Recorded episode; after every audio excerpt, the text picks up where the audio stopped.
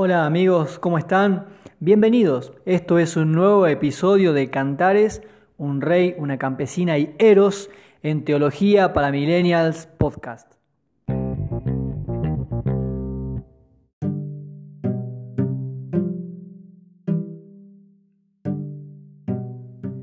Acá estamos en un nuevo episodio, el número 8 en esta serie en la que estamos leyendo el libro de Cantares, un libro que dijimos al principio ha sido algo descuidado en la historia de la iglesia y quizás también actualmente eh, no cumpla esa función preponderante en la predicación o en los grupos de estudio, pero nos estamos acercando al libro de Cantares en este podcast, eh, tratando de descubrir cosas preciosas que, el, Señor tiene para nosotros por medio de ello. Así que vamos a, introducirnos en la lectura a partir de hoy del segundo canto. Habíamos dicho en el episodio anterior que estaba dividido el libro de Cantares como en una especie de, números, de, de escenas de una ópera, donde el telón se cierra y se abre, y habíamos terminado de ver esa primera escena, ese primer canto, y ahora vamos a ver el segundo canto,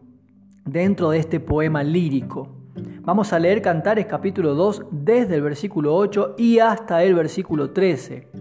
Lo voy a hacer en nueva versión internacional, vos podés hacerlo en la traducción que uses actualmente, en la que más te guste o en la misma que estoy usando yo, no hay problema.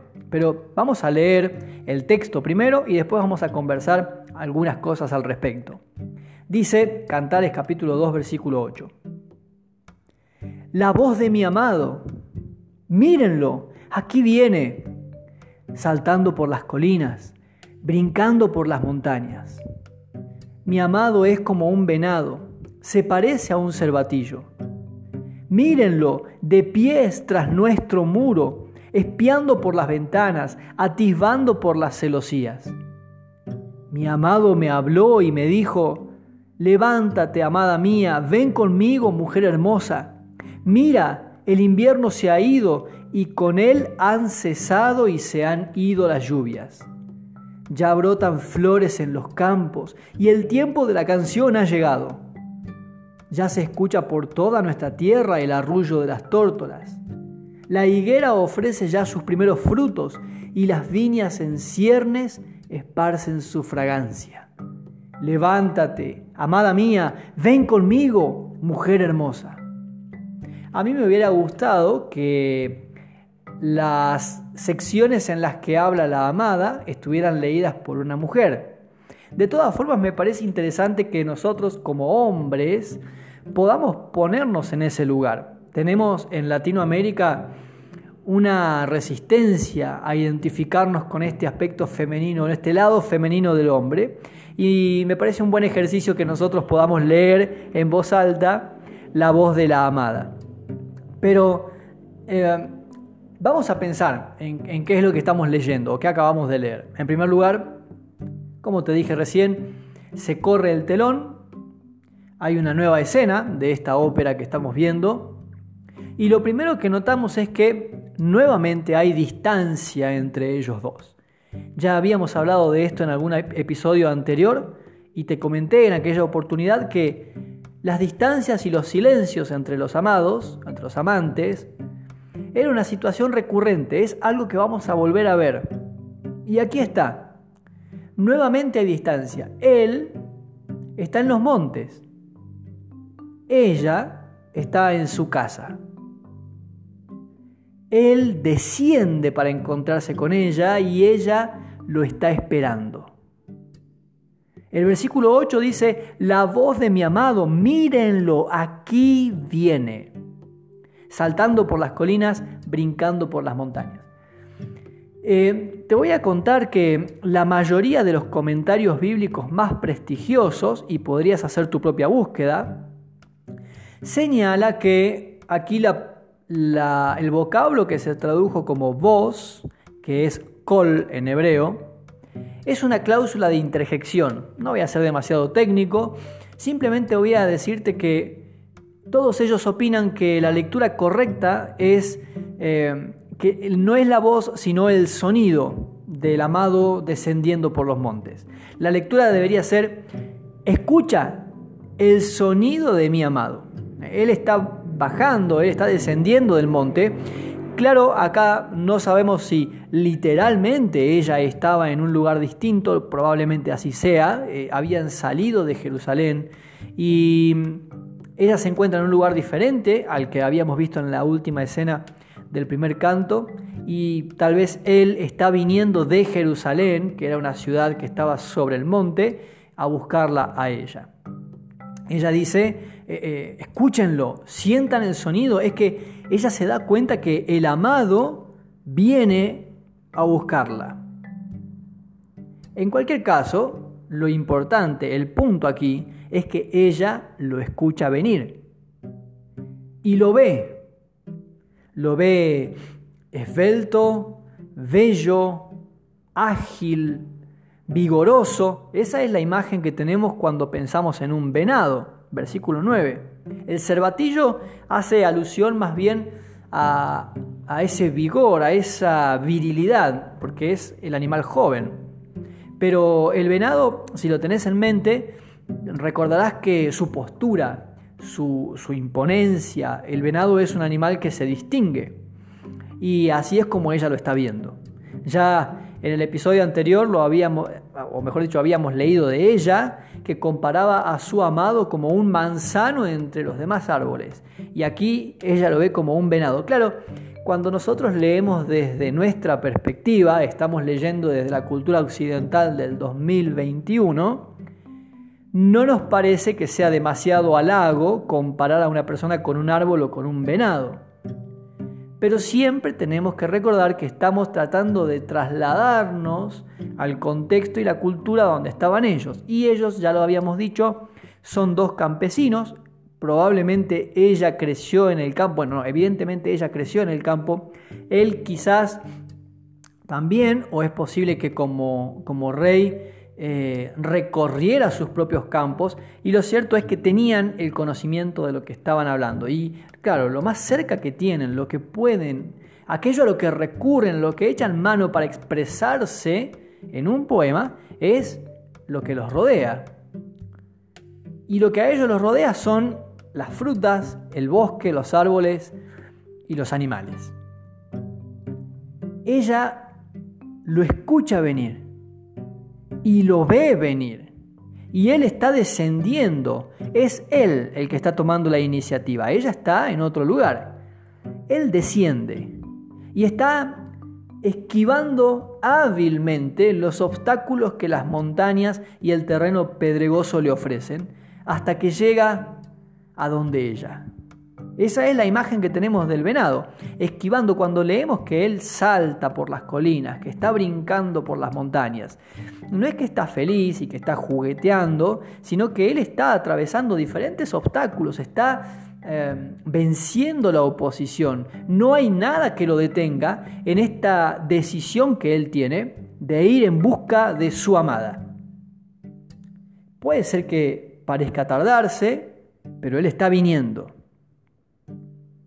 Ahora lo que aparece como algo muy curioso a partir del versículo 10 es que no vamos a leer al amado como lo veníamos haciendo. Lo que leemos es a ella, a la novia, contándonos lo que el amado le dijo. Por eso en el versículo 10 leemos, mi amado me habló y me dijo pero sigue siendo la voz de ella, no ha cambiado, no es la voz de él.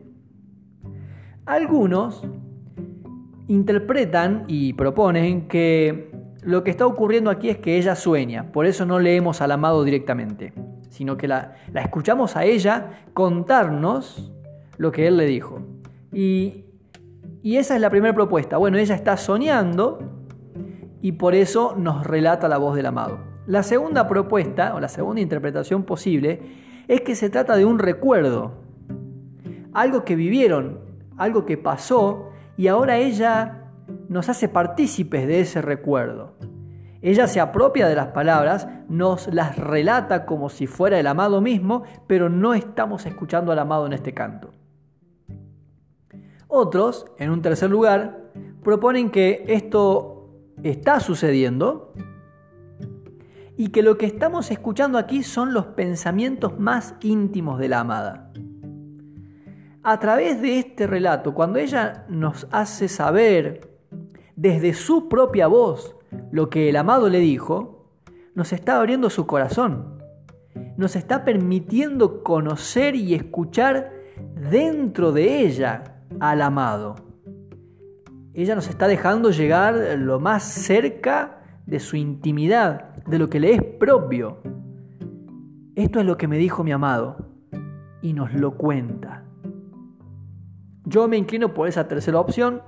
Creo que si lees algún comentario bíblico vas a encontrar que tal vez sea la que mayor respaldo cuenta. Volvemos al relato y nos encontramos con que Él quiere verla. En esta escena estamos. Se abre el telón y encontramos que hay distancia, sí, pero también nos encontramos otra vez al amado con la intención de verla, de buscarla, de...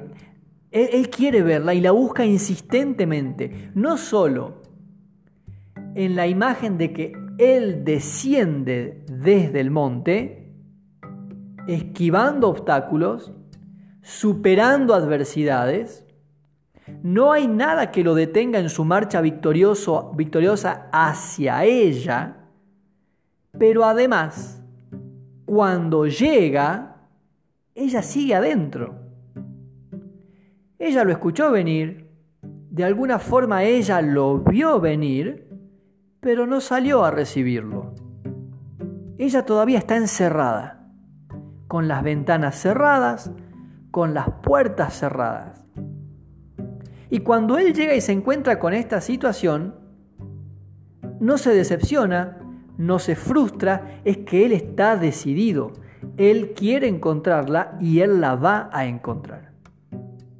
Ya hizo todo lo que tenía que hacer. Está delante de su puerta, está delante de sus ventanas. ¿Qué más le toca? ¿Qué más le queda? ¿Qué otra cosa puede hacer este amado? La invita la llama, le habla. Es la voz del amado, es el llamado de este amado amante que la invita a salir de su lugar. Eso es lo que leemos a partir del versículo 10. Levántate, amada mía, ven conmigo, mujer hermosa. Y comienza a relatarle a ella que está dentro y que está con, las, con los pasadores puestos, con las trabas de las puertas y de las ventanas, él le empieza a relatar todo lo que está aconteciendo aquí afuera, mientras ella sigue en su encierro. Mirá, el invierno se ha ido y con él han cesado las lluvias y comienzan a florecer las flores del campo y las frutas comienzan a esparcir su fragancia nuevamente. Hay colores y hay sabores y, y toda una imagen que nos muestra un escenario completamente distinto. Estos son los primeros verdores de la primavera. El frío cede, las flores están renaciendo, la nieve se derrite, los animales del bosque se dejan ver otra vez. El arrullo de las tórtolas es el canto de las palomas otra vez después de quizás algunos meses de silencio, acá está otra vez la primavera, con sus colores y con sus eh, sonidos típicos. Qué, grata, qué, qué gratas sensaciones trae la primavera después del frío intenso.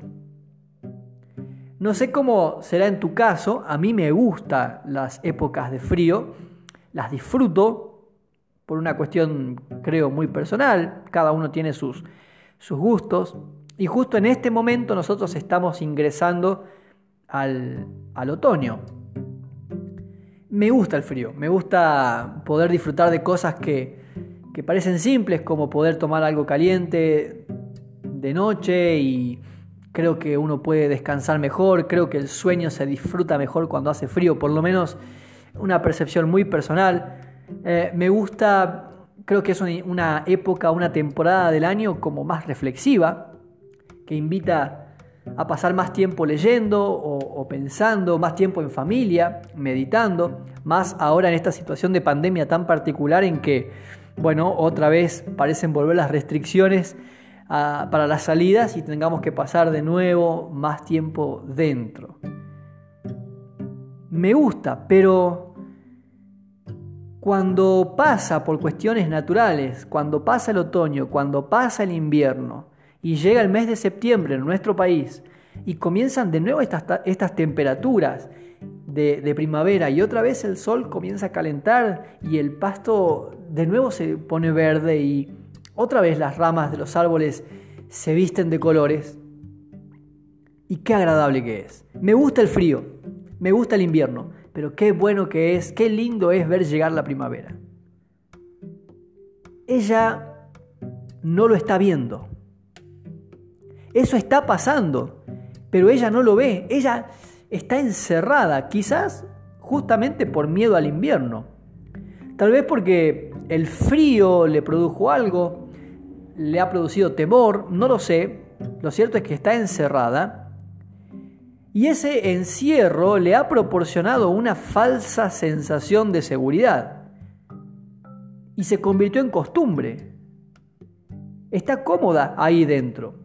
Tal vez no la está pasando del todo bien, quizás hasta esté algo cansada del encierro, pero se le ha hecho costumbre y se siente cómoda con eso. Ella no puede ver las cosas que están pasando fuera de su encierro, fuera de su casa, pero él se las relata. Él la llama y su voz le trae buenas noticias. Afuera las cosas están cambiando. Amada mía, aquí está, insistimos colores, sonidos, fragancias, todo lo que el autor o la autora puede e-, exponer, todo lo que puede usar para mostrarnos que el tiempo de la canción ha llegado. Ahora, recordemos que el primer canto terminó con un escenario muy parecido a este. Ellos estaban en el bosque, recostados sobre la gramilla, con los árboles que le servían como techo. Habíamos dicho que parecía ser una cena al aire libre. Y así cerró el primer canto. Este segundo canto se abre con un escenario post-invierno. El, el, tiempo del frío se está yendo, la nieve se derrite, las lluvias se han ido, otra vez se está reverdeciendo. Lo que a nosotros nos deja en el medio un periodo de frío, un periodo de silencio y de distancia. Se cerró el primer canto con un escenario, se abre el segundo canto con otro escenario. Quisiera recordar a C.S. Lewis y su famosísimo libro Las Crónicas de Narnia, más famoso por la película que por, por el libro, pero recordarás que si leíste la película, si viste la película, perdón, o si leíste el primer libro, recordarás una imagen muy parecida a esta, ¿no? Un, un paisaje, un país, una nación congelada, pero que de a poco empezaba a disfrutar la primavera por la avenida de Aslan. Bueno, algo así es lo que estamos leyendo acá. Ella está adentro. Ella es, es inocente. Ya hemos leído que ha superado ciertos complejos, pero de todas formas parece ser, el amado, el amado la compara con una paloma, y él viene desde afuera y la busca para hacerle saber que este es un tiempo nuevo. Este es un tiempo nuevo. Salí de tu encierro, amada mía, lo que sea que te haya llevado hasta ahí y durante el tiempo que hayas estado, ese no es el lugar que te corresponde. Ese no es tu sitio natural. Tu sitio natural es acá afuera conmigo. Quizás no lo ves, tal vez no te sientas como en primavera, pero la primavera está y está acá afuera. Acompáñame, acompáñame a vivir esto. Queremos hacer una lectura en nuestra relación con Cristo, pero en dos sentidos. En primer lugar, con una mirada escatológica, es decir, pensando en las cosas futuras, en los eventos finales, este es un buen retrato de lo que la iglesia está viviendo en este momento. Cristo se aproxima.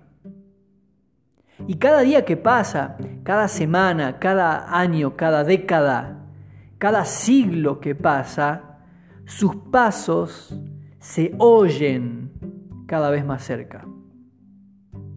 Nosotros podemos ver, no, necesitamos abundar en detalles, pero creo que todos los que amamos a Cristo y a su iglesia somos conscientes de que eh, las señales se están dando, el mundo está cambiando, no es el mismo mundo que hace 10 años.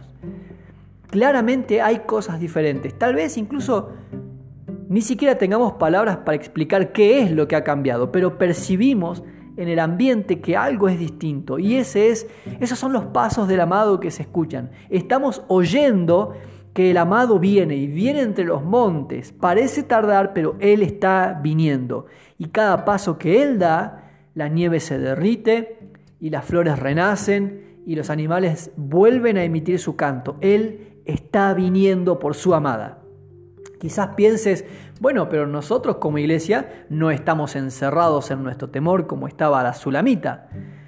Quizás no desde nuestra perspectiva, hemos de reconocer que la iglesia siempre se ha mantenido avanzando y quizás en otras culturas o en otros países menos que en otros, pero sí es cierto que a veces nosotros como la Sulamita podemos encerrarnos, entre comillas, en una mirada muy subjetiva, desde nuestro lugar. Con la pandemia, por ejemplo. ¿Cómo la hemos vivido? ¿Cuál ha sido nuestra interpretación de esta pandemia?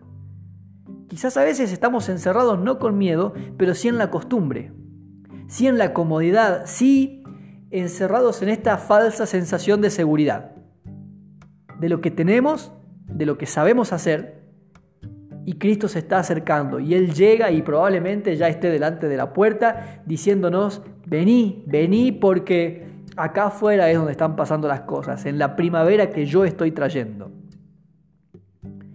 También desde una mirada más devocional, pensando en nuestra relación con Jesús, en nuestra relación personal, la de cada día. Acá está Cristo llamándote a disfrutar de una nueva temporada con Él. Más allá de la razón de tu encierro o del mío, nos encerramos porque tenemos miedo, nos encerramos por vergüenza, quizás porque ya le hemos fallado tantas veces y quizás le hemos fallado tantas veces en lo mismo que nos escondemos de Él y preferimos no tener que volver a enfrentarnos con su mirada y tener que volver a pedirle perdón por el mismo pecado. Quizás porque alguien nos dañó y, y nos alejamos de Él, porque llegó el invierno de mil maneras. Vos lo sabrás, yo lo sé. ¿Cuál es ese frío que nos distancia? ¿Cuál es ese silencio que hemos estado viviendo con Jesús?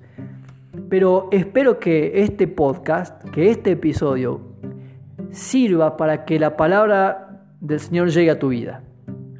Para que la voz del amado llegue hasta donde estás y le hable a tu corazón, a los oídos de tu espíritu y puedas escucharlo a Él diciéndote, vení, vení conmigo.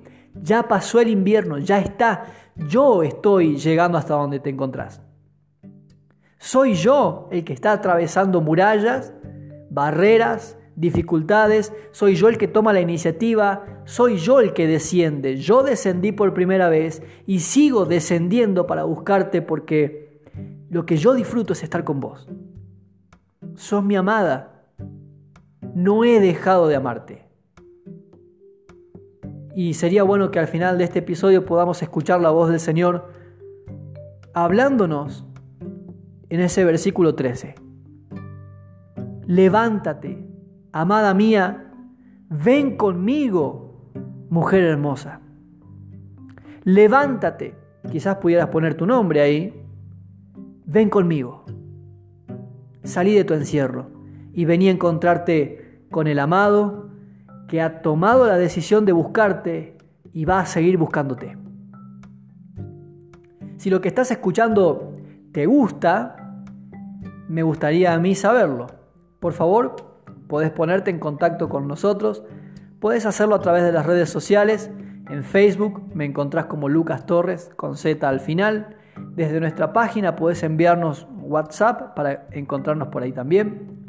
Podés encontrarme en Instagram, arroba Lucas Miguel Torres, siempre con Z al final, o enviarme un correo a lucasmigueltorres.gmail.com.ar.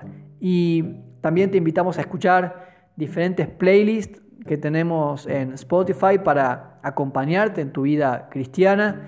Sí me gustaría saber de vos.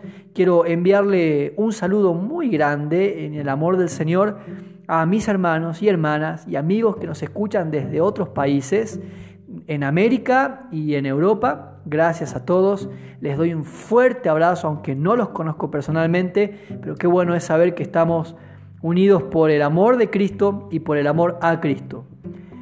Gracias por estar del otro lado. Te invito, si el Señor lo permite, la próxima semana a escuchar un nuevo episodio de Cantares, un rey, una campesina y Eros en Teología para Millennials Podcast.